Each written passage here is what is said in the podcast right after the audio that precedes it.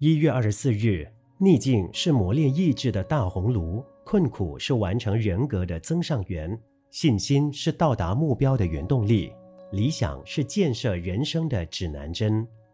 近来社会上有许多人为事业做出种种的努力，可是受到了一些挫折，遇到了一些障碍，他就放弃了努力向前。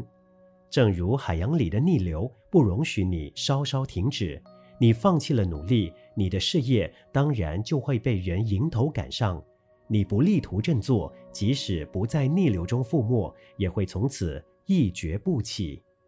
现在社会上分上流的社会、下流的人物。上流的社会是经过多少的辛苦艰难，他遭遇过多少的横逆，等于蝴蝶必须经过蛹的挣扎才能破茧而出。春蚕必须吐丝作茧，等待蛹破才能羽化为蛾。人生没有不劳而获的道理。要想进入上流社会，就如同舟船逆水奋进。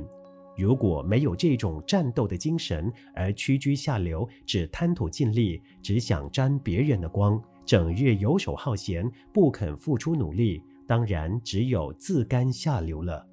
人生是生命之逆流，发奋才能增上。人生是生死之逆流，精勤才能逆流而上；事业是个竞争之流，发展才能成功。读书人在学海中流，要乘风破浪，有逆流而上的精神，才能学有所成。吾人只要有逆流而上的精神，成佛作祖都能，何况读书就业，又何患不能有成呢？